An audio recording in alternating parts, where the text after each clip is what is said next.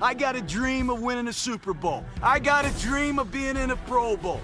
I'm really not into dreams anymore, okay? I'm into nightmares. Raiders! Caught! Touchdown! Raiders! You're listening to the Autumn Windbags, an audio attack from the Silver and Black. Here are your windbags, RJ Clifford and Juan Soto. Yeah, it is another episode of the Autumn Windbags. RJ Clifford, Juan Soto. Let's have some fun today. Uh, immediate apologies for the haircut. I moved, so I'm trying to find a new barber. There's one like right like in my in my track, like in little strip mall, it connects to my track. You can tell a Long Beach Vietnamese barber one thing, and you can tell a Huntington Beach Vietnam, Vietnamese barber the exact same thing and get two completely different haircuts. Dude, you look like they. It looks like they got they got you good on the sides. I uh, so I, I have a deformed head where like my like it like pops out, and I tell them like, hey, you're gonna have to you know cut a little bit more up there, otherwise I get like a it, like pops out the sides, you know. That's all I have to say. It's like two on the sides, deformed head, little trim on top. That's that's all I've ever said for a haircut for the last 15 years. And it's always been more or less the same thing. Found a great barber in Long Beach. Bam, bam, bam. If it's not, I said the exact same thing to the Vietnamese barber in Huntington Beach, and I got kind of like faux hockey with like Dude, I gotta see this faux like, hug. a, like a baby haircut kind of. I, I- I can see I can see it's like it's like that. uh, What's what's that? A fucking uh that cartoon. It has he has the dog, but he just has a little thing in the front. I was literally thinking that his name uh, Pickles, like their last name was Pickles. Rugrats, Right, cartoon Rugrats. I looked like I looked like the little white baby from Rugrats with a beard. so good, so good. rolling with it. I'm gonna pretend like I wanted it on purpose, just to roll with it. Uh, so we're recording this Wednesday night, like always, and then it'll be the 29th, leap year, leap day tomorrow, Hey, and the combine is underway this weekend. And you got, I mean, if you guys have been listening to the show for a while, you know how I am about the combine. It's cool, right? It's cool to see metrics and stats and who blows you away with a 40 time. But we we always kind of know. Like I remember like last season it was like, oh, Anthony Richardson, did you see his his combine numbers? And it's like, yeah, we knew he was an insane stud. Yeah, Yeah, like we know he's a thoroughbred. Can he play quarterback? You're not going to find that out in the combine. But yeah, we knew we knew going in. Like he's he's that he's an Olympic sprinter. Like we know that. We're not finding out anything crazy new. But the real value of the combine is it has coaches and GMs and scouts and agents and players all in hanging out at the bar and right? dinner and Right? Tag team in the same ass sports, you know? like like how I like we both went there at the same time. Well, that di- okay. Well, like the NBA All Star Game in Vegas every year, you're like, where did all these whores come from? Bro, I was there. A friend of you, we know uh Rennie. We went with a couple of other friends. Mhm. The first time they had it in Vegas, it was 15 years ago or more, maybe. Yeah. And uh it was uh it was a sight. That's when that's when like Ghost Riding the Whip was like really, really in. Yeah. And I'm like, someone's gonna get run over. So I, I I work a lot of Friday, Saturday in Vegas, and for the longest time, I would fly JetBlue out of Long Beach. JetBlue left Long Beach, it's just Southwest. Whole long story. Anyway, it's not important. But that Thursday flight to Vegas, like that Thursday afternoon to Vegas, you can always spot them, and you can see them because they always had their uniform on, and it was strippers that live in like Long Beach, Orange County, South LA area that would just go work in Vegas as a stripper for three, four nights. Like you'll make you make five grand in a weekend if you're a good stripper at like Oh yeah. you know the Rhino or one of the nice, nicer places. And you can always spot them a million miles away. Wife beater tank top, juicy sweatpants, UGG boots, but the hair and makeup is done perfectly. So you're, they look like they're in their pajamas, hair and makeup on point, right? Spot them from a mile away. That's how it was on flights to Vegas over that weekend. It was oh, just a hoe train. They've all got their, their Versace suitcases and you know what I mean, like all their all their shit. Get on board Anyway. the oh, train. Anyway, you go where the market is if you are uh, in that service, and that's where the market is in Indianapolis. It's also where we go for great pieces of information. Awes, I love the combine, not because I'm on NFL Network watching tackles bench press, but because a bunch of information comes out of there and a bunch of information and misinformation. We love to mix it to, to divvy it all up, right? You also get some shit talking. Oh God. Michael Lombardi. Raider fans know him very well. He was our um not GM, was it senior personnel executive or something? Because Al Davis was the GM, but he was the senior personnel executive when the Raiders were crushing it, right? All those AFC West titles, AFC championship games, um, went to the Super Bowl, right? In those like late 90s, early 2000s. He was the senior personnel executive. And it was a weird relationship because uh, well, we'll play the quote in a second, but he he got like so much sympathy because he was under Al Davis, who was kind of a tyrant. But Al Davis was still good then. Like this was this wasn't when Al Davis was going ham in the mid 2000s when he was senile and like in the wheelchair and you saw like liver spots on him and he was like not there anymore. Like he was still good. Like that roster, that top five offense, top five defense, like that roster was tits. And that was mostly Al Davis. But Michael Lombardi got like the martyr role as opposed to like he piggybacked on the last gasp of Al Davis being a good GM. Around for the first few years, yeah. Mm-hmm. And then uh I mean the last couple years he was there, just eh, you know, Al. Oh, was, he fell completely off. Like, don't get me. Yeah, Al Davis went senile and fell apart. But that roster that went to the AFC Championship game a bunch of times, Super Bowl, like, it was a lot of Al Davis. I'm sure, you know, I'm sure Lombardi played his role, but um, he's not a slap, but it's like you know, there was one final word in that in that yeah. organization, and it wasn't it wasn't Michael Lombardi.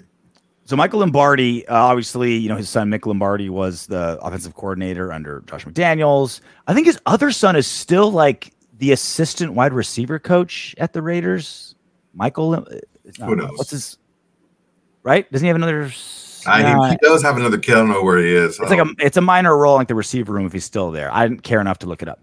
Anyway, um, Lombardi has always has like he's been like ripping the Raiders ever since he got fired, more or less. He was quiet when Mick was OC because his son was like in a prominent role. Gloves are off again. Here's Mick Lombardi on uh, the GM shuffle. Uh, Michael Lombardi on the GM shuffle. When you are a size speed team like he is, and Antonio Pierce keeps talking about the Raider way, he doesn't even have any idea about long sheets. He has no idea about increasing 40 times. He has no idea about the protocols and the specifics of each position because that's essentially what the Raider way is is what are we looking for at each position it's not it's not about playing tough see the Raider way isn't a word. It isn't about it's about this is the prototype of the player we want at this position. This is the prototype of the player we want at that position. That's the Raider way. See this is what's just so comical. He's talking about because he's from Compton he thinks he knows the Raider way. It's a joke. Joke. What he, described, what he described is what every team does. Every team has a model of height, weight, speed, strength for positions. Mm-hmm. I talked about Bill Parcells. What did I say? If he, if, if you're bringing me a guy that's a, a, DB that's not six foot, that doesn't run this, doesn't have a wingspan of this, he better walk better walk on water. So it's like it's not that's not the Raider way. The Raider way is an attitude, it's a mindset what he's talking about, maybe the Raider way is is the measurables, the, the speed. They need to have more speed. They want speed and size over other things. Maybe when he was there before, but ultimately, right now, I don't know. It just sounds like he's just being a little bit sour. So you can you can hear the saltiness in his delivery, and I'm willing to concede. I like to be an open minded man. I'm willing to concede that his version of the Raider way as senior personnel executive, who's basically just going to Al Davis with suggestions and being told by Al Davis what I'm looking for. And he gets in the nerdery with his nerds and his calculators and his spreadsheets and his Excel stuff. And he's like, yeah, okay, that's his version of the Raider way. He's not there coaching, he's a personnel guy. He's not on the sidelines, rah, rah. He's not getting defenses to play better because he's motivating them. He's not delivering speeches in the locker room. Personnel guy. And so The only Raider way he knows is that because that's when he was there and that was the protocol. But to th- say to yourself, like, I know the Raider way and it's exclusively done on spreadsheets is ridiculously tone deaf. To think that's all it is. Like, oh yeah, it's it's literally just these these graphs I put together in a basement waiting for Al Davis's approval. That's all it is. That's the only thing that's the Raider way. Come on. Lombardi is talking like he's never worked for another organization before.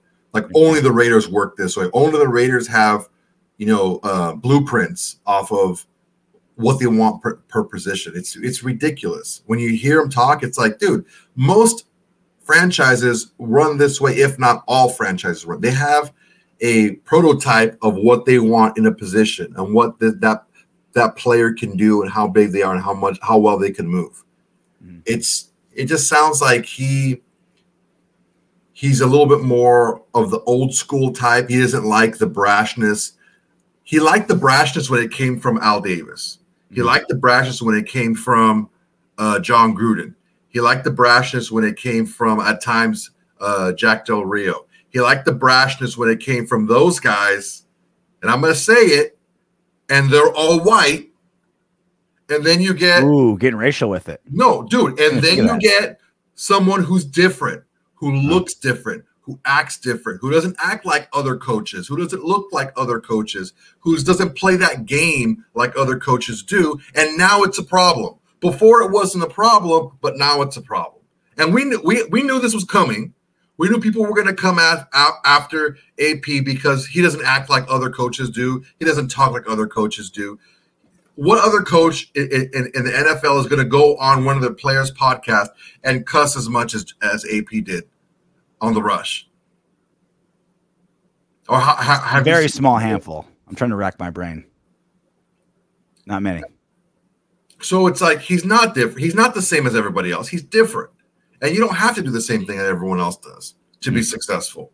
And that's, I think, the way where uh, Michael Lombardi is is getting dragged into this bullshit. He's dragging himself into this bullshit is because he thinks it's supposed to be like he said. The Raider way is this. Well, the future is now, old man. And where's that from? And you can't expect people because you know that's not the Raider way that AP knew when he was growing up because he mm. never he never played for Al Davis. What the Raider way that he knew was what was around him, all the Raider fans around him, and when he went to the games and all that, that's what he knew, and that's what he's bringing now. Well, in style of play that you can watch with the sophisticated eye, which he has, right? Like he can watch the Raiders in the 70s and 80s and how they played defense and how they blocked and the speed that they brought to the table. Like these are all you got to be open minded when you think Raider way because the Raider way is many, many things. And again, when you're just sitting there with your calculator and spreadsheet as a personnel executive, and the only way you draft is pure attributes, and there's a place for that. Don't get me that. There's it's a very, very important place for all the stuff that Michael Lombardi brought to the table. But you just kind of limit yourself and saying like no other way is the Raider way. Like dog, he turned that defense into the best defense in football. How many defensive players did he add other than Jack Jones? Just scrap heap guys, just kind of like you know whoever was there that we were not super impressed with before. It's not like he went with like this great scouting move and turned the defense around and had it playing Raider style football in your face, swarm, get to the quarterback, tackle hard, intimidate. Like he didn't do that with a spreadsheet. He didn't do that with personnel. He did that with swagger and attitude and scheme, right? He let PG, scheme. Yeah, him and PG, PG take over, right? Like, hey, let Maxx Crosby off the leash. The other 10 guys are going to do what they're going to do. Let's play more aggressive, blah, blah, blah, right? There's scheme too. But there was a swagger. And if that ain't Raider way, then name it something else if you want to, Michael Lombardi, because it's it worked. It turned. Can we just I can't. Every show I try to put into context how insane it is how this defense turned around. 20 years of not, this isn't hyperbole, 20 years of the worst defense in football. And in that nine week period, it was the best defense in football with one personnel addition that was different from the other times. That's insane. That is bonkers. That's that doesn't happen. You don't have the worst thing ever for two decades. One guy comes in and now it's the best for half the season. That do- that's like making Tyra Banks ugly. That's like making me sober, making the Raiders the number one defense. And it wasn't with personnel, Michael Lombardi. It wasn't with personnel. Just attitude and and and uh, aggression. That's what it was. And he's he he's acting like oh just because he's from Compton he knows the Raider way. Well, no, because he's a lifelong Raider fan. Number one, he's a really smart football mind. You any, anybody who's talked about him, who's played with him, will tell you he's a really smart football mind. He can connect with this these young players, and he's a motivator. So people like, oh, he's a cheerleader, he's this, he's that. You, you're totally downplaying what he brings to the table and what he did. He was this is an undrafted free agent that ended up becoming a Pro Bowler and the captain of a of a, a, a Super Bowl winning football team. Yeah. This is not a guy that's dumb. This is a guy, not a guy that doesn't know how to work, doesn't know how to maximize his his athletic ability. He doesn't know how to maximize what he sees and make himself smarter. He, like this is this is a guy who's really a football genius when you look at it from that perspective because he's not that big, he's not that fast, but he ended up being one of the key pieces to Super Bowl winning teams because of the stuff he did off the field to get ready on the field. And if if you're gonna take all of that, plus he's a lifelong Raider fan, and all you're gonna pick on is oh he thinks because he's from Compton he knows the Raider way. It's it's just it's insulting, and it's it's really disrespectful, is what it is. You think it's racially based? I think part of it is because he's different. We knew this. We knew this going in, RJ. We knew this that that the studs in his ears, the the the, the low rider, the six four Impala, the way he talks, the, you know, letting him smoke cigars, and the, the way he gives interviews. He's direct. He's who he is. Part of the reason why probably Eric Bieniemy hasn't gotten a head coaching job is maybe he's not as refined as AP can be, mm-hmm. but it's come from the similar cloth. Is he's very direct. People talk to him. I remember watching a. a when Eric Bieniemy was the uh, run, running back coach uh, for AP uh, in uh, or AD in uh, in Minnesota, and he was a good hard coach, but he was cussing every other word and this and that blah blah blah. You, you still have to put up a front to like kind of be the corporate guy to get the corporate mm-hmm. job, and I think it, it, AP got this job in the only uh, organization that would have allowed him to become a head coach. Uh, and you got to ask yourself, why isn't well, you know, Michael Lombardi? Where's he the GM at? Where's he's the senior personnel executive at? Oh wait, nowhere. After the Raiders canned him in 06, he was like an assistant with Denver. Didn't do shit for years. Was the GM for the Browns for two seasons, and he's been doing media ever since. They were great teams. That 13 to 14 team, by golly like he's just like, oh man, like you know, I was the I was a person I was a senior personnel executive for a Super Bowl team and AFC champ. Like when the Raiders were at their last time they were at their best, I was like, like dog, you didn't do shit before, you haven't done shit since. You've been fired by five different teams. I mean, you rode the coattails of the last gasp of Al Davis's prime, and you got the you got the credit for it, and you were turned a martyr into it, and you turned that into a career. Dude, this shit just pisses me off, man, because he's totally just disregarding all the positive reasons why you would hire AP as a head coach. Mm-hmm. Who said a bad thing about him? Who played for him, played with him, or coached him? Have you heard anything bad? The only and, thing and, I and it's like, why doesn't he understand like these spreadsheets and 40 times? Like, that's why you hire a GM. No head coach is going to know every single thing about every single thing. That's why you hire like the nerdy Tom Telesco to handle that shit for you. You should be in the trenches getting your dudes jacked and getting the defense and polishing the and refining it. Like, yeah, like he's gonna be hands on, but no, Michael Lombardi, he doesn't have to be you. He should not be you. He hired a you, a better you, named Tom Telesco, who put together a really, really damn good roster with the Chargers. It leaves a bad taste in my mouth. But he put together a damn good roster with the Chargers, right? It's just, it's just, It's like it's you didn't have man. to be It's- you, Michael Lombardi. And that's the thing is, is and and, that's all I I kept talking about is we knew that we were going to get something like this sooner or later Mm. because of how brash he is, because of how different he is from other head coaches. Now they might be they might be similar to AP, you know, off air, but AP is the same off on air as he is off air with the with the coaches, with with the media, with everybody. He's the same. Yeah. And if if that's the way he wants to do it, well, he got the job he wanted. Normally, that's not the case. Normally, you have to put your representative forward and your corporate guy to to to, to the media and to you know you have to have your representative, right? Your, your representative self. AP doesn't have that, and it, it doesn't take away the good that he brings to the table to become a to to become a head coach. It doesn't take away from that, and it just sounds like he doesn't. I don't like the way he talks. I don't like the way he acts, and because of that, I'm going to tear him down. Maybe. Um, that could definitely be a part of it. It's also, but like, I get the example. It's like, it feels like a dude who's like, yeah, you're a race car driver, but you don't know how to disassemble the brake pads. So you're a bad race car driver. It's like, it's not, it's not it's like, oh, so what? So fucking what? He's the head coach. He's the head coach. He's not a scout. Like, of course, do you want your head coach to be involved in the process? And of course, like, do you want like a real, a really good race car driver knows can take a, a race car apart and put it back together, like the really, really good ones with that background. But you could be an amazing race car driver and not know how to change the oil. Like it's possible, right? But he's just like, well, he doesn't know this super intricate part of scouting that I did 20 years ago. Therefore, he doesn't know what the Raider way is. And the, we, we've we've seen this before. There's there's three different angles to like a, a three headed monster to a team.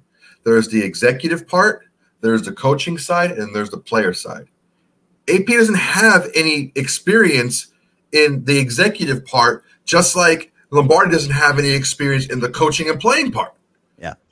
So it's like you can't tell somebody that they don't know what they're doing and they don't know what they're talking about because they don't know it from their perspective when they've never done that from that perspective. Just like when Lombardi doesn't know it from the player's perspective. And this isn't a defense of Michael Lombardi specifically, but this is we are going to see more of this. And you and AP does kind of ask for it, right? When you say things like "We've figured out the Chiefs," we're going to do this, right? When you are brash, you've raised the stakes. That's why I love trash talk in combat sports. When Conor McGregor through his featherweight run said, "I'm going to knock you out. I'm going to knock you out. I'm going to knock you out. I'm going to knock out Jose Aldo," and he did everything he said it raised the stakes and it was more exciting. And then when he fell, it made it feel even worse, right? Because you talked all this shit, right? Like you're just raising the stakes, which makes it more entertaining and more fun. Antonio Pierce is raising the stakes with his mouth. Again, not Michael Lombardi's comments specifically, but rightfully so. He's gonna say things where people are like, uh, you guys had a losing record last season. Uh, you don't have a quarterback. Eh, you're a first year head coach. And like, and now the stakes are raised and now the delivery has to happen. Now the execution has to be there. Because if we do win, the I told you so's are going to taste delicious. If we fall, their I told you so's are going to sting. But AP raised those stakes. And that's what he demanded of this team. And as a fan base, we're going to we're going to go through those same hopefully highs and God forbid those lows that AP has like has delivered to Raider Nation. Look, man, everything that's everything that that's that starts out, any accomplishment that that that you you make, it starts out with one thing. It mm-hmm. starts off with an idea and an expectation. That expectation that you go into something where, okay, rarely do you like, I'm just gonna jump off of, you know, jump out of a plane and see what happens. Like, no, mm-hmm. you, you, there's certain expectations that you have when you go to accomplish something. Yeah. That's what that's what AP is doing he's setting the expectation. We're going to talk loud and we're going to play even louder. This talk is what we all believe. So let's go out there and work hard and go out there and make it happen. And I don't have a problem with it because he knows that look, anything that he did positive last year, forget all the negative stuff he did. Anything he did positive is like, oh, cool. Like, you know, you like you're you're, you're playing your little nephew in, in basketball and you he, he double dribbles like 19 times. Look at the brand new interim head coach getting yeah, a W. right? Oh, that's It's so oh, cute. Look at, wow, He they're really so playing hard. hard. They're playing hard for this interim head coach. That's all gone now. Yeah. So you have you have a bar Or you fucking real. Yes. Or real. This is not this is not whatever you do positive is going to be, you know, every little thing that he does is going to get scrutinized times a hundred as it was before. And he knows that. And that's why I, I think he's leaning into it, which is, you know, a bold strategy, Cotton, but whatever. It is what it is. Where's that from? Let us know. Comment section. I give you guys two already. Utah, give me two. All right, where's Third that one. That's an easy one. Easiest one of the three. Easy one, yeah. Sure. So, that's again, these. my favorite part of the combine is we get some information out of people. And Tom Telesco, the new Raiders GM, he's uh, he's talked about this before, but this was a nice, concise kind of way that he was asked this question. Um, basically, he was asked, "What are you looking for in a quarterback?" Here's his answer. How many do I get? There's a lot of different ones to choose from. Yeah. Uh, the, the two for me are probably leadership and toughness. I think you have to start with that. Um, he's got to be somebody that when you're in the huddle and those 10 other those players are looking you in the eyes, that, that you can lead that group. And you got to have that.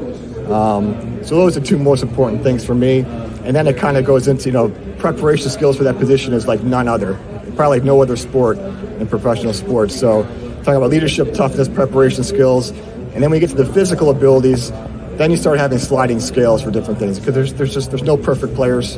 You have to realize that. Um, but uh, I always start with leadership and toughness, work my way from there. kind of generic, but kind of specific a little bit. I know that I just oxymoroned myself. Do you think he's talking about a s- specific player, or do you think he's just talking in generalities? I think in that clip he's just talking in generalities, but I do think I am I'm convinced everybody has their guy that they think they can get. Mhm. And what the combine does, it just kind of confirms what you've already watched on tape. If something pops, okay, then I'm going to go back into tape and see how why didn't it show up or did I miss it, right? Mhm. But as of right now, the work is pretty much done as far as like the football acumen, the football, like how good they are at playing the game of football. Tape study, that kind of thing. That shit's all done already. What they're doing now is they're getting to talk to him. Like, you know, is he a basket case? Is he just showing up because, like, with NIL now, like these dudes got money now? Mhm. Are they showing up with all Louis out? Like, whatever. Like, I don't really need this. You know, wherever I get picked is fine. I don't care. Um, now you're just hearing how they can retain stuff and you know what they retain from their their college uh, uh, game plans and stuff like that. Just it's just little things. Now, now you're just kind of like you're just kind of like dusting off you know the sculpture, but they they know that you know what guys they're looking for.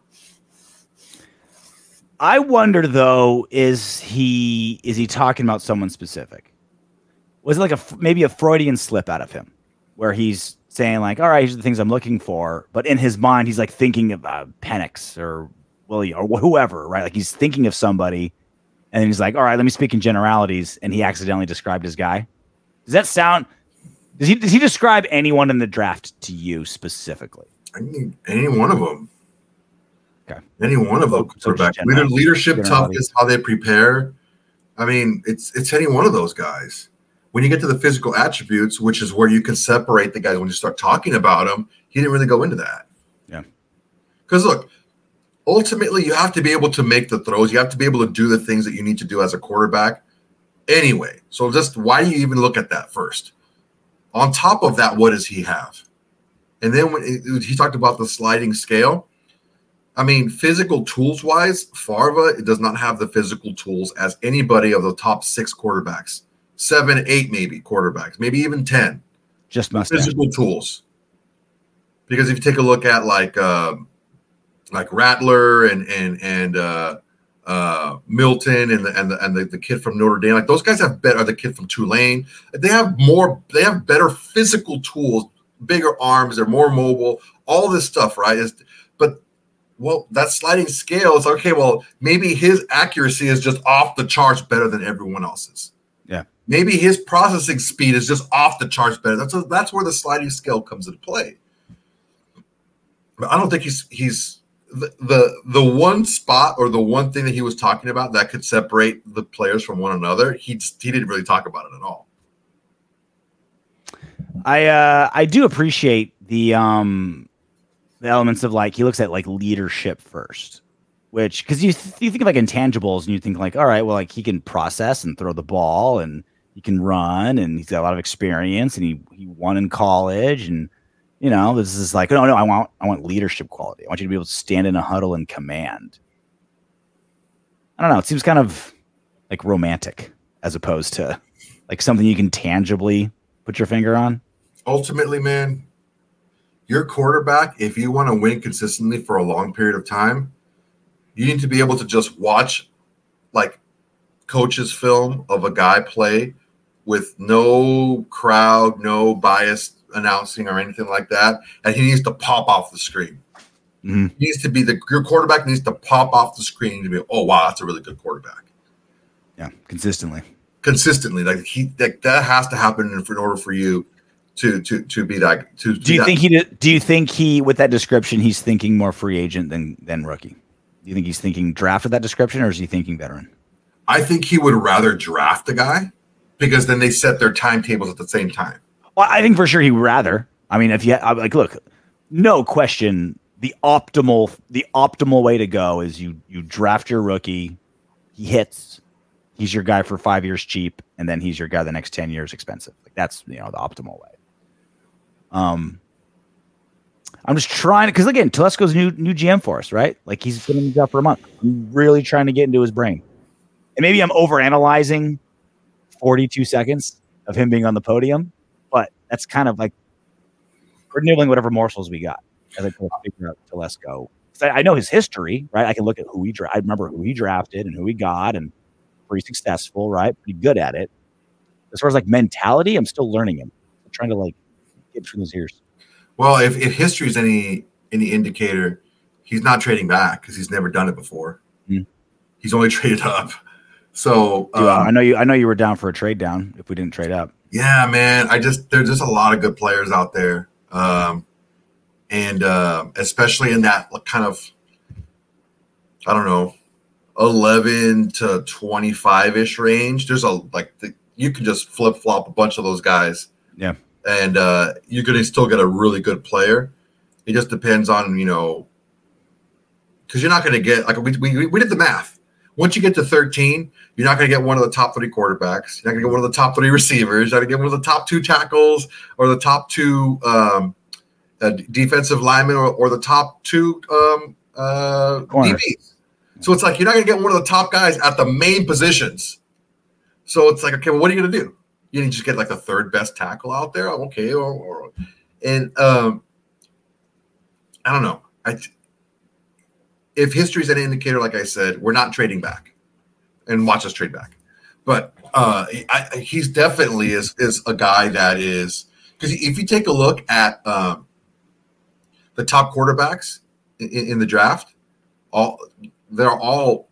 they'll- they'll- I mean, they, they tell you what teams that they're interviewing with. Yeah. This is interviewing with the, the, the top three picks, right? And from the, the Giants and the Raiders. Like it's always and the Raiders. It's they're, they're always one of the guys. They're interviewing all the freaking quarterbacks. So um, it's gonna they're gonna get one this season. They're gonna draft one, whether it's the first round they move up or uh, they get one later in the draft, but they're gonna get one.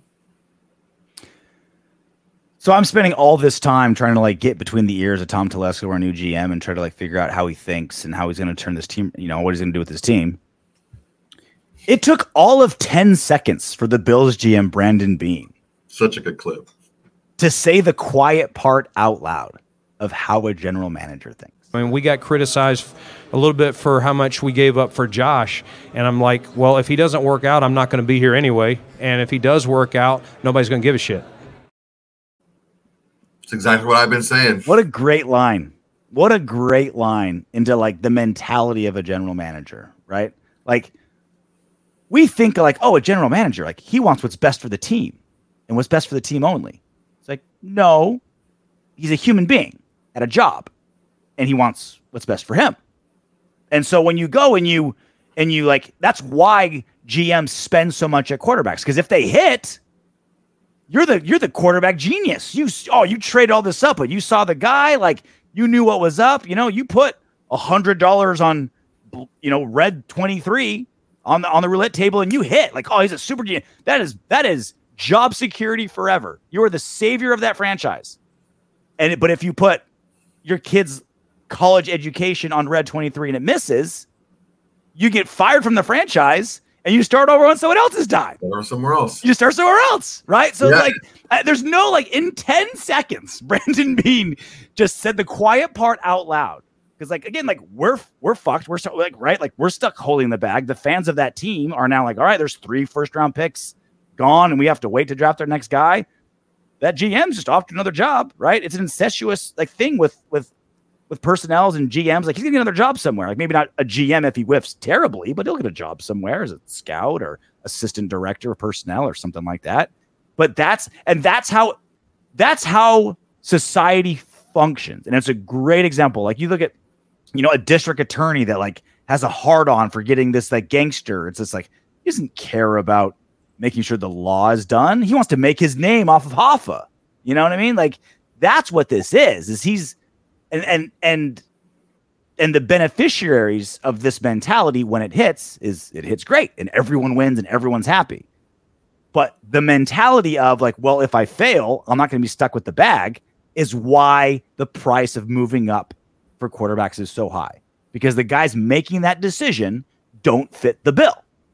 They get the rewards, but they don't pay the bill. They don't have to pay the bill afterwards. So, and I mean, w- one thing that that people don't remember is the Bills had to move up twice. They mm-hmm. moved up from like 25 to 12 and then from 12 to 7. Mm-hmm. And that's the mentality that a lot of these GMs have is, you know, if they don't have a quarterback, if look, because the thing is, is if he doesn't have a quarterback, he's not going to be around long anyway. Yeah. So go if you're convinced you've done the work, like I said, you've scouted your own team, you've scouted the free agents, and you scouted this year, next year, maybe the year after that. When's the time where I can go ahead and make this run? This is the guy right here. This I'm telling you, this is the guy. This is my guy because I know for sure for me, if if if I'm gonna go down with the ship, it's gonna be with the guys that I chose. It's not gonna be the guys that were just kind of left over. I'm gonna put my people in there. The guys you get credit I, for it, right? Like you're not, you know what I mean? You're not. It's it's not your guys. You don't live in. If they succeed, you don't get anything for it, right? The other part of this too is like he. The, I didn't. I, I didn't. I didn't remember this from 2018, but like this Josh Allen situation is probably the best case scenario for us, right? Like they went from 12 to seven. We're at 13. Josh, you know, Josh Allen dropped to seven.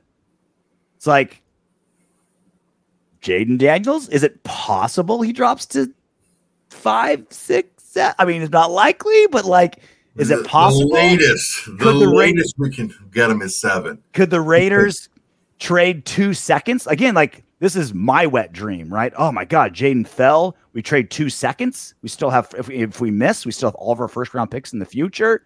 We take a shot at like this great potential.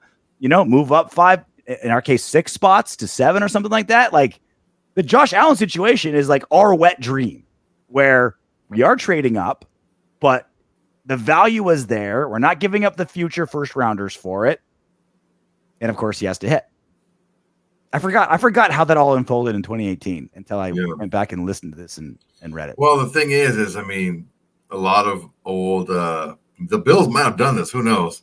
But a lot of old, you know, semi, you know, borderline racist tweets were like surfaced from Josh Allen when he was in high school or whatever. And they come, mm-hmm. ah, who is this guy, right? Yeah.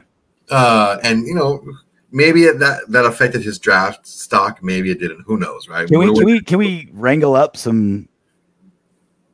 But look, Daniels, like I don't know, does, have any, does have a shady past that we can bring up so he falls to us? You know, the absolute latest we can trade is number seven with the Titans. Yeah. Because number eight is the Falcons, and if Jayden Daniels is there, they're taking him. Yeah. So that's the absolute latest pick we can jump into. So I've been doing a little bit of homework, and if we could go into the number, like it, it the big one is probably going to be the Patriots, and who the Patriots gave. If the Patriots go like Joe Alt from Notre Dame, the super like can't miss tackle prospect, right? If they go that route, got to be on the phone right away to the Cardinals at 4 Mhm. And I think a one swap this year and a three, and then a one and a three next year will get it done to go up to 4 Mhm. Maybe because then they know we're going to take a quarterback, they'll squeeze one of those ones into it or one of those threes into a two. But if it's not, if it's the fourth spot, I think we can do it. If if Daniels is on the board at four to anything, that those picks are going to be through the roof valuable for whoever's got it. Yeah, because we're gonna have to get in the the roof. bidding war with with the Falcons Mm. because the Falcons are at at eight, and uh it's Falcons and half a dozen other teams, right? Like obviously the Falcons are within more striking distance and don't have to pay as much, but there's half a other half a dozen other teams could be. yeah with the Giants. We don't know what the Giants are gonna Move do. up- They have let's move up 20 spots, right? year. Yeah, there's the Giants. There's maybe the Rams. The Rams are behind us, so I'm not really worried about them. But then there's like the Donkeys are right in front of us at 12. Mhm. They can be in the mix to do that too, but they don't have a lot of picks because of the whole thing when they got Russell Wilson. So there's that whole thing. What do they have left over? Who knows, man? So um, pick. I think it's going to be um, New England. New England is going to be the real telltale sign of what's going to kind of like upset this board. Because I've been doing a lot of mock drafts, and it's like, yeah, it's just, it's you know Caleb Maye and, and Jayden Daniels one two three like almost all the time. Like by four, they're gone already. And uh, but it's it's a big tipping point, and um, hopefully some GMs get a little bit loose lipped once the scotch is starting to get poured down, and and uh, you know we get some insider information in the next couple days. it's uh we keep looking at like Daniels is the guy that's kind of all right, he'll be the tipping point what happens, but like honestly, I think the real tipping point is going to be who the fourth quarterback goes off the board. Cuz you have all these, you know, McCarthy, Nix, Penix are all like, you know, oh they're like setting up as like second rounder, they're projecting as second rounders like no fucking way. The way that this league loves their quarterbacks, those guys are going in. So it's like who rolls it's not when does number three go off the board? He's going off the board within four. Probably almost 90% sure. Caleb, Drake, Daniels in the first three, in whatever order, right? That's almost for sure. 90% sure that's what's going to happen. Yeah, And then after that, it's like, when does McCarthy, when does Nix, when does Penix, when do those guys start coming off the board? Is when the run on quarterbacks is going to begin. Because if you're at like, you know, 22 and you're like, oh, we'll easily get one of these guys. Oh, wait, two of them already off the board? Like, I can That- almost guarantee you. I can almost guarantee you that four quarterbacks will be taken by the time we, if we pick at thirteen. Four quarterbacks will already be gone. Yeah, it's not the number three guy. It's when the number four guy goes. So That- and, and that and that honestly, that's I think what skews a lot of the numbers on like first round hit rate for hmm. quarterbacks is because like yeah, sure, Mac Jones was a first round quarterback, but he wasn't a first round quarterback grade. Neither was Kenny Pickett, but he was the best one available at the time the person picked, and you went and grabbed him anyway. And it's like, well, that's why you don't grab a guy like that because and in the first round. Yeah. But on, the flip side, you get more first rounders that shouldn't be in there that do hit too. Like, you know, like Lamar Jackson at 32. Like, he wasn't graded as a first rounder, but they wanted him as a first rounder because you want you want that extra fifth round year year, right? And there's a dude, and there's a ton of top five for sure first rounders that were atrocious too. So it's like the with how that rookie pay scale changed. What was that? 2015, I think it's 15 or 16. 15, something like that. Like that clearly made a difference, but there was already a trend in that direction. It's all, yeah, it's all those. It, I, I think it ev- evens out because guys bump in there that shouldn't be there for the right reasons. Guys bump in there that shouldn't be there for the wrong reasons, and you kind of it kind of evens out. But yeah, it's when that when that fourth quarterback goes is when there's going to be the run. It's that's when things get really, really, really, really interesting. Um, let's talk about guys on the team, at least as of right this second. Josh Jacobs, new report coming out. Adam Schefter. Nothing mind boggling here. Josh Jacobs, Saquon Barkley, Tony Pollard are all expected to become free agents when promises to be a star studded running back market. Sources told ESPN on Monday, like you really need sources to tell you that. Las Vegas Raiders will attempt to re sign Jacobs, but they are not expected to tag him, league sources told ESPN, especially with his franchise tag costing $14 million for one year. It's a whole lot NFL running back. Um, this report was kind of duh. Like Yeah, it seemed pretty obvious. We're not going to spend 14 million for one year of Josh Jacobs services. We're, are we going to attempt to resign him? Do we want him back? Absolutely. Like, yeah, like, of course. Got a Raiders tattoo, best running back we have. Like, of course we want him back. But at what cost? What's it going to look like? And we've been thinking about this and we've been talking about this and we've been doing the numbers on this forever. I don't see a scenario where we don't let him walk. I I I just I just I just don't.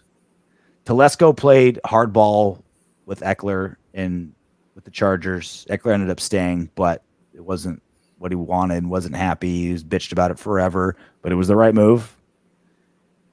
On the only like it the only thing that the only X factor here, the only wild card that I think could tangibly make Josh Jacobs stay for us at a price that's going to be worth it is the Antonio Pierce factor. If Josh Jacobs just loves AP so much and he loves the Raiders so much, he sees that Raiders, ta- is it this side, right side? Whatever side, Right it is. side. Sees it- right side, sees his Raiders tattoo. Antonio Pierce gets them all hyped. He loves the school his kids go to or whatever, right? That's the only thing I can see having Josh Jacobs stay with the Raiders because there will be some team that'll be like, here's 11 million a year for three years. There's all, all it takes is one team to do something, get crazy with it, right? I don't know. Do you see any? Because it's gonna hurt when he's gone, but it's like, it.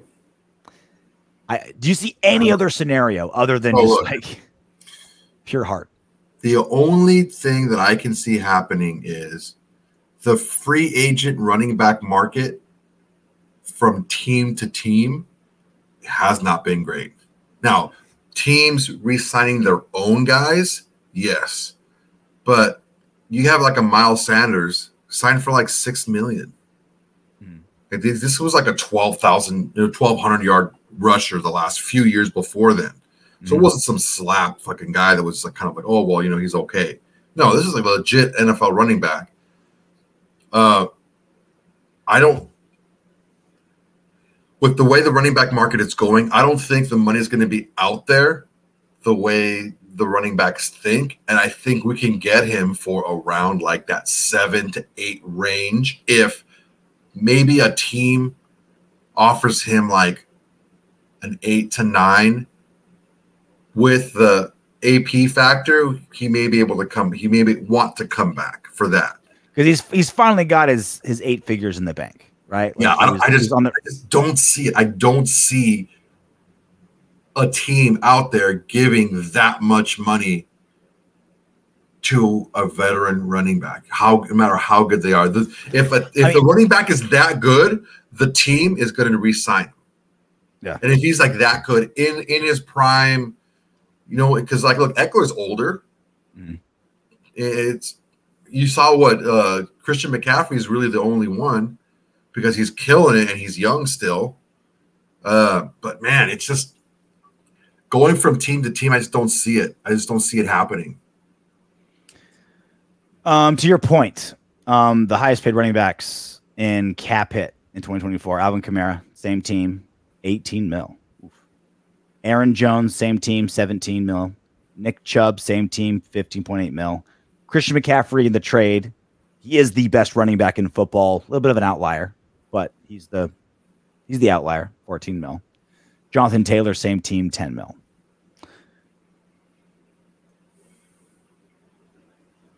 Is there a team that's going to look, offer him nine? And, You know? and wait, wait, because the Kamara thing is the tail end of his contract. It's Mm-hmm. the tail end of Aaron Jones' contract. It's the tail end of it when the when the contract gets overinflated at the end of the contract. So it's not like he got eighteen million dollars a freaking year. No, that's the tail end where they kick the can down the road, and that's why the Saints are in the position that they're in right now. Now the, Well- the Green Bay can can swallow that because they have, you know, Love is still on his rookie deal, so they can kind of like fiddle, fiddle with those numbers a little bit, which is why I think we can give that seven, eight. Plus, we got you know we got the Jimmy G. Thanks, Jimmy G. We got that Jimmy G money rolling through. That maybe we can you know do a little something that we maybe didn't think we, we could do if we still had to pay Jimmy G. But it's your it's it's resigning their, their own guys. That's that's what's going to make the big money at the tail end. The Nick Chubbs, the Jonathan Taylors, those are the guys that are already at the tail end of those contracts. But when they get a new contract, they're not going to make nearly that much money. Well, the, the base salary on these guys McCaffrey 11 8, Chubb 11 7, Jones 11 1, Kamara 10 2. It's still up there, but you know, you're cutting off like six, seven mil, right? On that part. Kamara's eight mil. Kamara 8. Kamara's eight. Um,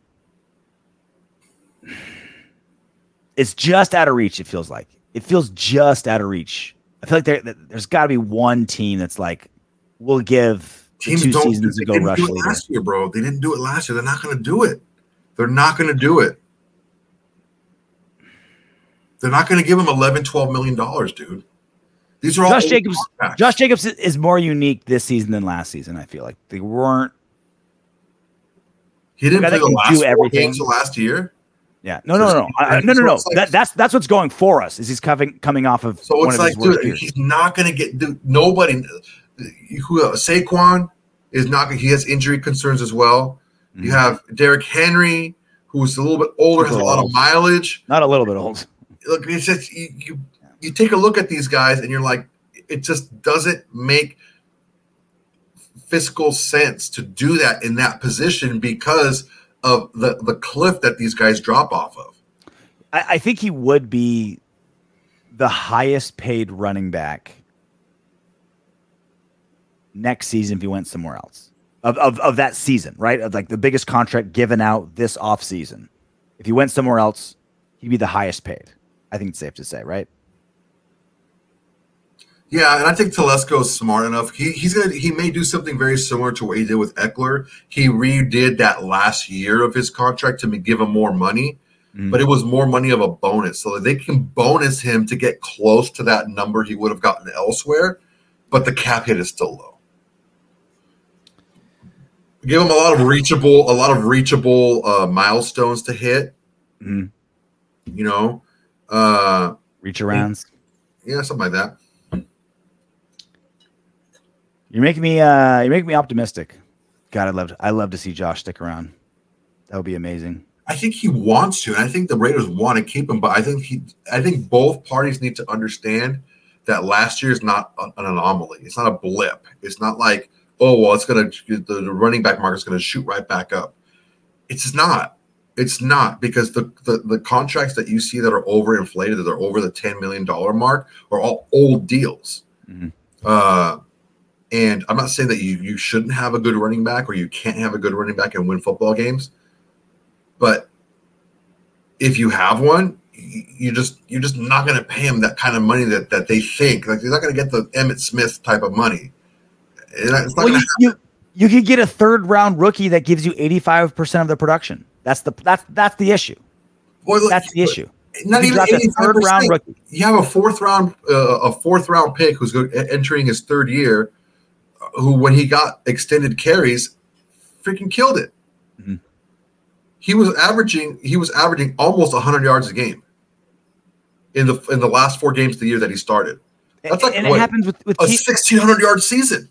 Tony Pollard's like all pro when Ezekiel Elliott couldn't play, and just some random rookie like comes right. It's just like it, it happens with teams, ev- like multiple teams every season, multiple teams every season. Eight million dollar running back goes down. This fourth round rookie comes in, thousand yards, basically almost the same production, but just- at, at a tenth the price. the hard, the hard thing times. is the, the hard thing is is is to like I was talking about yet last week. We just got to sit down and we got to be honest with ourselves about the situation, uh, not just with our team, but the situation going on in the NFL right now. And the situation going on in the NFL right now is you don't pay veteran running backs unless you're keeping your own guy, unless he's that important to your team that you keep him. Because he goes to another team and there's still some hesitancy. Well, he hasn't been here. He's really good. And we, like what we see, but he hasn't done it here. It's just, it's a, it's, it's a complete flip around for, uh, for other, every other position. Usually, to, to lure someone away, you have to overpay to get them. And the running back market, it's new, usually the team that wants to keep them pays them more. What team in the NFL has a logo that you can like alter the Raiders logo easiest? You know, like if Josh Jacobs signs with somewhere, he's got to turn that Raiders logo into like something. We talked about this. He's not doing that. I feel like the Steelers kind of fit a little like, like it's like girthy. You know, did you just put a lot of ink He's over not, it? You know, he's not doing that. No, no, no. Because you not- couldn't go to like the Dolphins, you couldn't go to the Patriots, you couldn't go to the like. I don't know.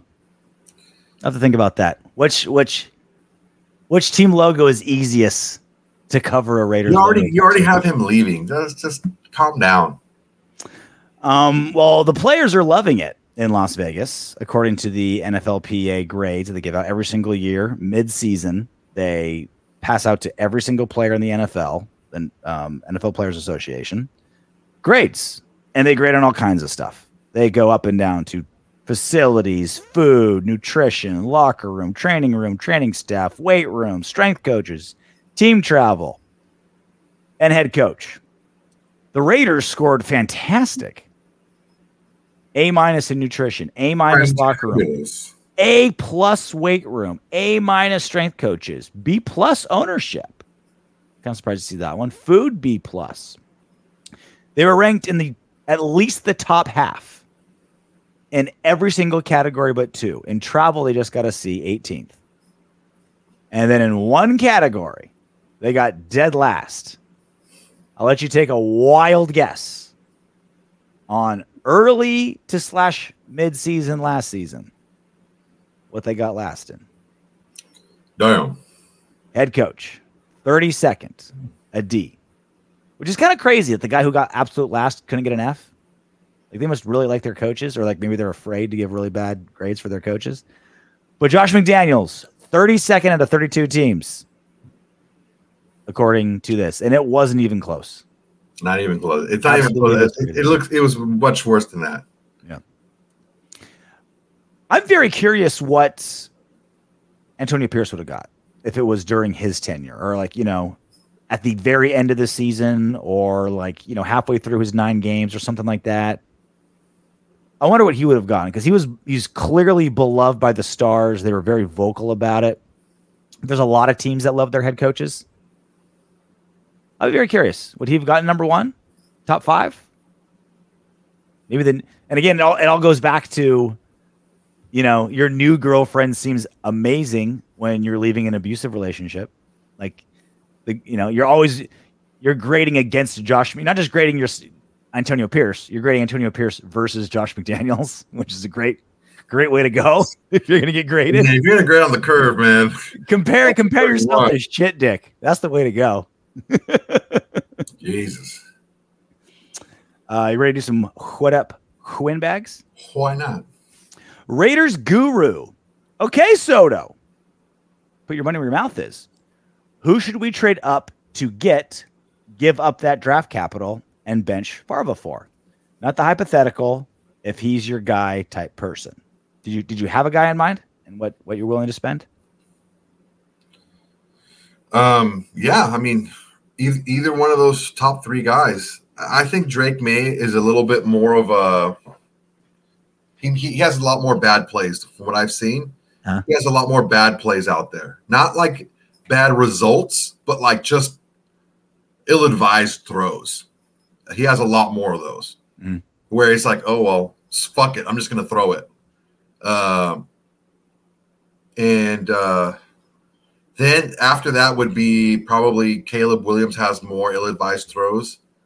Um, Caleb has more picks. He's also Yeah. hero balling every play. Fuck his fucking defense is like giving up 45 points a game. Like he has to freaking do that shit. Mm. Uh, and um, honestly, like I like Jayden Daniels, man. I like him a lot. I, I, the more tape I look, I see of him. Um, but I don't know. It's it's still. I'm glad it's not my decision to make, you know. But the, the, the thing is, like, you're asking me a question like to, to pin me into a corner because, like, if that guy doesn't, oh, well, you said you wanted that guy. Well, you know what? Fuck you. How about that? Because it's not about the specific player. Because I'm not making the decision. I do like that way of thinking. Is if you do the work and this is the guy that you want, then go get your guy. Especially if it's if it's a quarterback and you need a quarterback, then you go get him. Yeah. Well, and and that's where I think we um kind of systematically disagree. Is like you're you're going to bat under 500 no matter. So go do your homework. Absolutely do your homework. And if you think Drake is 17% better than Caleb and Jalen is 24% worse than Drake or whatever it is, and you do your math and you figure it out. But the hit rates, the hit rate's brutal. My favorite part is, is like, all right, who should we get and bench AOC for? Like as if benching Farva is the hardest thing in the world to do. Yeah, I mean, I, I went back and forth with, with, with later. I went, I went back and forth with this guy a little bit, and he's just like, so what? You just trade all these picks to go up and get a quarterback, and if you fail, just like try again in a couple years. And I'm like, that's exactly what you do. That's what you do. If yeah, because look, I see you I do it every two years. You I understand that that the miss the miss rate is high on first round quarterbacks, but the miss rate to get to the playoffs if you don't have one is even higher. It's like ten times higher if you don't have one. So you have to find your one. And if you think if you do the work and you find that this guy is the one, uh, uh, he's he's better than who you have, who you can get, who you can get next year, then yeah, go get him. Ken Deal 7474. This is goddamn poetic, this one. I didn't know us windbags had it in us. You love this shit. Draft horse A pulls 950 pounds alone. Draft horse B pulls 1,200 pounds. Together they pull 2,500 pounds. How is this possible? Synergy. By working together, they exceed their individual limits. AP as team playing beyond sum of individual parts. Great achievement and expanded possibilities occur when everyone bought in and working together towards common goal. No limits. Two exclamation points. I'm jacked. I'm pumped. I feel like if there was an Antonio Pierce burner account in YouTube, it'd be something like this in our comments. Deal 7474. Mm-hmm. Yeah, we talked I'm about this before already. We talked about this before. Is everyone is bought in, and that's the hardest thing to get is the buy-in. Yeah. Because you can get agreement, like all right, I'll agree to do it, but are they bought in? Because just agreeing to do something, right, is not is not buying in. Buying in is like, okay, not only do I agree to do it, but I I agree with why we're doing it. And I agree that if we do it, we're going to get a good result. At the end of the day, what is the number one asset a coach should have and bring. Getting the most out of the players he has. That's it. We can talk all day long. Like he has, you know, does he have personnel dis- decisions? How does he how does he hire his assistants? How does he handle media? How does he, you know, there's a million things that a coach needs to do well. What's the what's the biggest thing you want a coach to do? Get the most out of the players he has. That's the goal. And this team under AP way overplayed their personnel. Right, we were like the reverse of the Chargers. The Chargers like littered with Pro Bowlers but can't buy a win. We were opposite. Like this defense had a superstar, two or three pretty good players that that would start in other teams, and then not much after that. Number one defense under AP. I have to yell it at myself because even I still don't believe it. Unbelievable. Martin Brotholm. Martin Brotholm, 7552. Soto. They're all about talking to you today. I think there's a bigger chance for Farva to make that jump from year one to year two than us hitting on a rookie quarterback.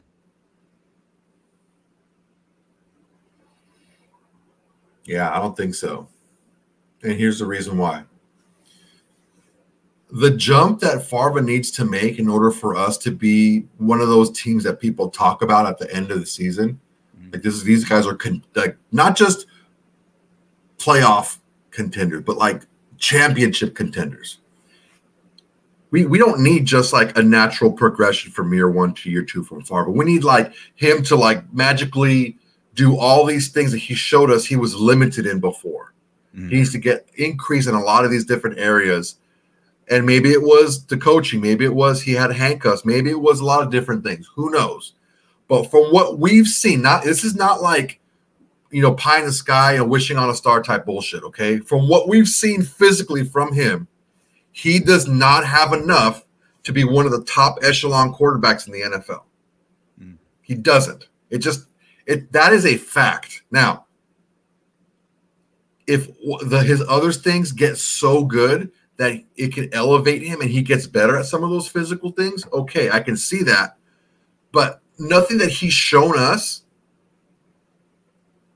tells us that he can hang putting the game on his shoulders back to back to back weeks on the road in the playoffs against Baltimore, against KC, against against the Buffalo. Like the, he has, that's what he has to do, and we have to be confident that he's one of those guys who can go out there and do it. And I don't know that he showed us he can do that. I, so I'm 100 percent with you um, because we both agree on what the definition of hit is on a quarterback. Hit is a quarterback that can put the game on his shoulders and win a Super Bowl. Like that's that's the hit we're looking for, right? Like that's and that Favre hasn't prevented that at all. Um, in in defense to Martin Martin Bartholomew, if his definition of hit is just next season, year two Favre is better than rookie year one, uh, you know, poss- that's that's think that's a very real possibility. It's a very very real possibility that whoever we draft as a rookie is going to be worse than Farva in the 2024 season. That's a very real possibility. Because remember, Farva had everything going against him last season. The stank of Josh McDaniels, rookie, no one believed in him, coaching changes, like the basement of Farva we have seen. Like, there's no way Farva is going to play worse than he did this season. And towards the end, he played pretty, you know, respectably, very respectably, right? They, they always bring up eight touchdowns, zero interceptions in the last four games. It's a narrow window that they're bringing up, but it's real. It's it's very very real, right? Um, so I I think the I think what Favre is po- what is possible without those that that the weight vest he was wearing, for lack of a better term, last season opens the door for possibilities. But you are a bajillion percent correct, Soto, and that just like the physical, tangible assets we've seen in him as an athlete, he would have to. Sh- I mean, it would be a remarkable change for him to be the Super Bowl quarterback we want, not the respectable quarterback, but a hit, a Super Bowl quarterback. Look, which is what we're looking for. Any any quarterback out there can win a Super Bowl can go to the Super Bowl game and win that one game. Mm. But how many can get you there?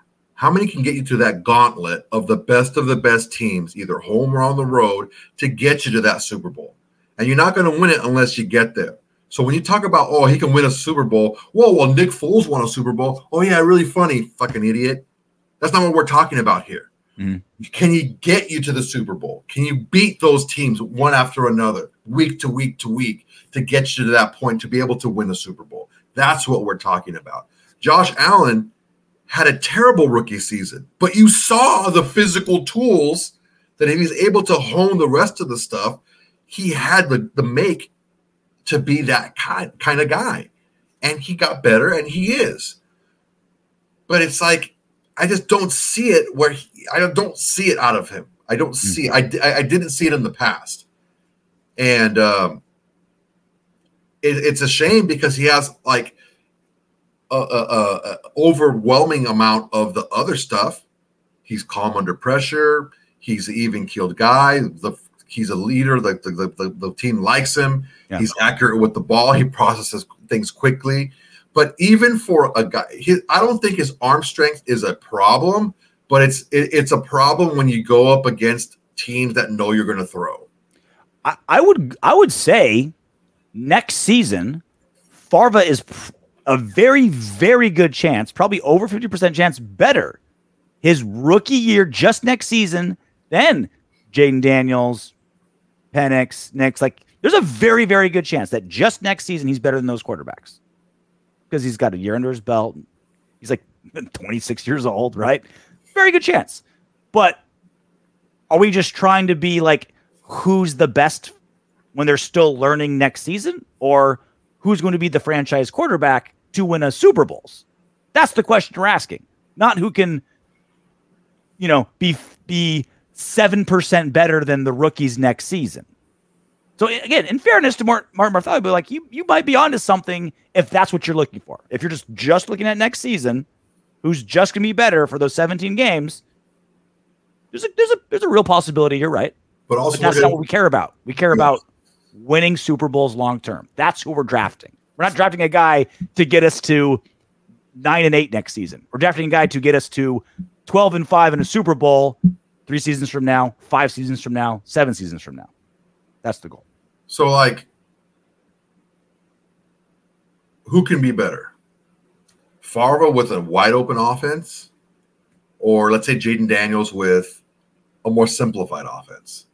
So, so it's like he, he can run. Yeah, is is is is Favre the better quarterback because he can do the entire playbook? Yeah, but if you just stick to the stuff that Jayden Daniels can do, will his results be better? Probably. While he's learning, right? While he's yeah, while he's and then you can add more stuff as yeah. you go along. Um, but I mean, you have to ask yourself why were the handcuffs put on Favre? Like like AP said, he was handcuffed. We we didn't let him do a lot. Well, why is that? Because I'll tell you something right now. If he was able to do it at a high level, guess what? The mm. team would have let him do it. It's so funny how we were like tooting the Farva horn last preseason, and now we're the ones kind of like hitting the brakes on Farva this preseason. It's like, yeah, this fourth round rookie, like, it was all kinda... fun and games last year with Favre. We we all knew what it was. Like we all knew what it was. It started fun and games. Confident. I was confident he was going to play better than Jimmy G or Hoyer when he went in there. Yeah, I was confident about that. It doesn't say much about our quarterback room. But yeah, I like Favre. I like who he is. I, I think that if Favre's starting next year over a rookie that we get, I don't think it's necessarily a terrible thing because I think Favre was a good quarterback.